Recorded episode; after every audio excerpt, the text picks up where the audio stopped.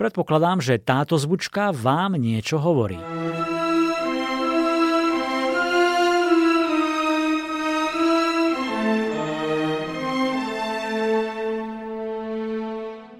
úvodná skladba zo série Harry Potter v podaní skladateľa Johna Williamsa a ja vás teraz na chvíľu vezmem do tohto čarodejnického sveta.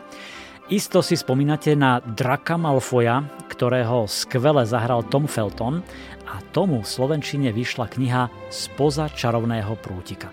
Začínajú obdobím pred Harry Potterom a je to zaujímavé, ale všetci sa asi najviac budete tešiť na tú hlavnú časť, čiže filmy o Harry Potterovi. Tom sa venuje jednotlivým hercom, mnohým situáciám pri nakrúcaní. Vysvetľuje, ako sa lieta na metle, ako sa robili niektoré efekty, ako to fungovalo na placi a treba uznať, že píše naozaj pútavo a získa si vás.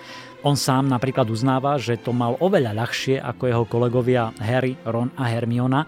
Skladá im poklonu Nebojí sa tiež uťahovať sám zo seba, trošku sa zosmiešniť, priznáva mnohé veci, napríklad aj to o jeho vzťahu s Emma Watson alias Hermionou, či naozaj spolu chodili, ako to s nimi bolo.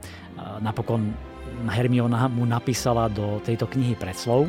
Myslím, že práve tie Harry Potter kapitoly sú takou povinnou jazdou všetkých fanúšikov, pretože Tom vás vezme na prehliadku po štúdiách, do zákulisia, ukáže svoj pohľad na filmovanie, na hercov, pridá vtipné príhody s Gary Oldmanom, Anthony Hopkinsom, Alanom Rickmanom, ale aj to, ako mu dala facku Hermiona ako si uťahoval z Hegrida, e, tiež ako ho ľudia po prvom filme nenávideli a nadávali mu, že prečo sa tak správa k Harry Potterovi.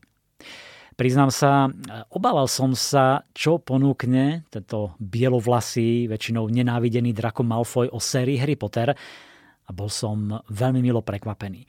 Užíval som si zážitky z nakrúcania, jeho postrehy a komentovanie filmov, hercov a niektorých scén. Tak e, vypočujte si krátky úryvok z knihy v podaní Vlada Kobielského, v ktorom Tom Felton popisuje nakrúcanie metlobalu. Nakrúcanie metlobalového zápasu alebo iné veľké scény na metlách bol pomalý a dôkladný proces, pri ktorom trpol zadok.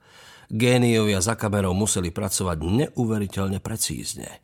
Najprv nakrútili pozadie ako referenciu, až potom hercov na metlách a tieto zábery na seba vrstvili – Pohyby kamerov pri oboch záberoch museli byť navlas rovnaké a za kamerami a počítačmi vždy stálo veľa ľudí, aby to dosiahli. Neviem, čo presne robili. Bol som iba chalan na kobovej tyči, ktorému viali do tváre ventilátory a ktorý civel na obrázok nádherného kapra. No viem, že trvalo celú väčnosť, kým sa dokončil čo i len najmenší záber. Na konci týchto dní nakrúcania sme mali všetci poriadne bolavé zadky.